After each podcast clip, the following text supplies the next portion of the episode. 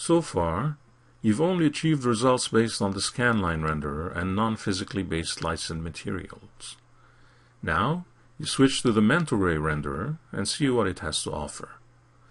Keep on working on your scene or open the file environmentmr.max to pick up where the last movie left off. Before you switch rendering engines, keep in mind that a few options you used earlier are not quite compatible with Mental Ray. The light tracer engine you used earlier, for example, is not compatible with Mental Ray at all. Another feature that is pseudo-compatible, but not meant to be used with Mental Ray, is the standard matte shadow material. To see how Mental Ray affects these two features, make sure you can see both the advanced lighting panel and the slate material editor.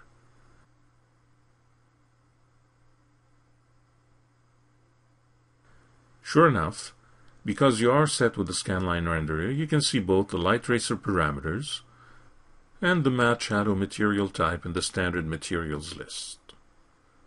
In the Common tab of the Render Setup dialog, switch from Scanline to Mental Ray.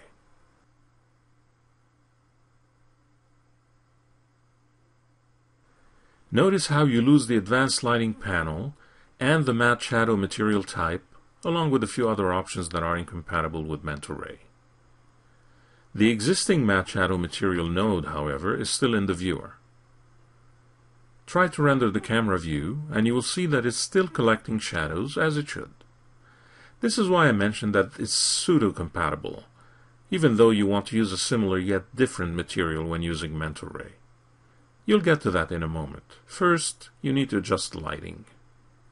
Close the Material Editor and the Render Setup dialog. Select the Daylight system and go to the Modify panel. The sunlight is currently provided by a standard light. As mentioned before, this is just a standard direct light and is not physically accurate. Instead, choose the MR Sun option, which is a photometric light and acts closer to how sunlight should behave. This means, among other things, that you wouldn't need to worry about position and beam sizes anymore. The skylight option is still used from earlier. This will do for now. We'll come back to it in a minute. Now press 8 to go to the environment dialog. The exposure control is still set to logarithmic from earlier. When using Mental Ray with a daylight system based on MR Sun, you want to use the MR photographic exposure instead. Earlier, when you created the daylight system, you were prompted to use a logarithmic exposure because the scanline renderer was current. If you already had Mental Ray specified as a rendering engine, you would have been prompted to use the MR photographic exposure instead. This means you wouldn't have had to change it manually as you are doing now. If you render the scene now, you'll notice that it's very, very dark. This is due to a combination of factors. The MR photographic exposure is designed to take advantage of HDR, high dynamic range photography, and of photometric lights. The skylight used in the scene is closer to a standard light and is not physically accurate. In fact, if you temporarily switch the skylight option to MR Sky and render again, you will see a significant difference. MR Sky uses an HDR gradient map to light the environment. It's still a little dark because you haven't fine-tuned the lighting yet. Also, the background used in the scene is a simple JPEG picture. An average person would want to use regular photography and still get decent results. Most point-and-shoot cameras and smartphones output JPEG files, and that's the file type you're most likely to use. Here's another problem to overcome when using non-HDR photography. Go to the Slate Material Editor you need to replace the matte shadow material used earlier with one that is fully compatible with Mental Ray. From the Mental Ray materials list, drag a matte shadow reflection material into the viewer. Double-click the node to see the material's properties. It is similar in concept to the standard matte shadow material, but has a slightly different behavior. You actually need to specify the background used for final render, in this case, the bitmap used as a camera backplate. Simply wire that bitmap to the camera mapped background channel and apply the material to the ground plane. Render the scene again. This is not exactly what you anticipated. This is happening because the matte shadow reflections material was not designed to be physically accurate.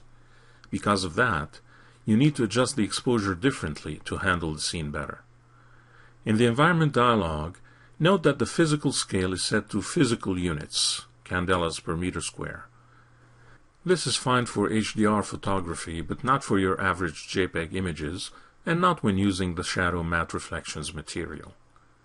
Set it to unitless instead. What you need to do now is figure out the right value to punch in. A good rule of thumb is to start at 50,000 and work your way up. At 50,000, the render is brighter, but you can certainly make out the borders of the matte shadow plane.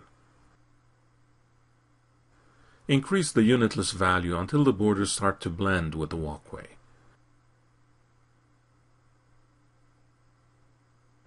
At 70,000, it's already getting better. You may choose to elect to change the exposure value a bit.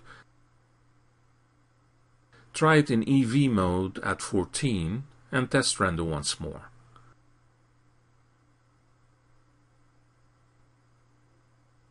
Much better. The render looks brighter and you can barely make out the ground borders, but a closer inspection shows that they are still there. Higher in the panel, enable the Process Background and Environment Maps option. This actually affects the image in the background to fit the rest of the scene lighting, thus eliminating the borders with the matte shadow plane. Finally, double-click the Matte Shadow Material node in the Slate Material Editor. In the Shadows rollout, Bring down the ambient shadow intensity to zero to darken the shadows and render again. The lighting is working much better now, and the shadows are not as crisp as they were when using the scanline renderer. However, the materials are a bit washed out. The booth is only using standard materials and they don't react too well with Mental Ray. There are some bitmaps used to mimic reflections and some transparency for glass, but neither is working too well. In the next movie, you tackle materials that will work better when using Mental Ray.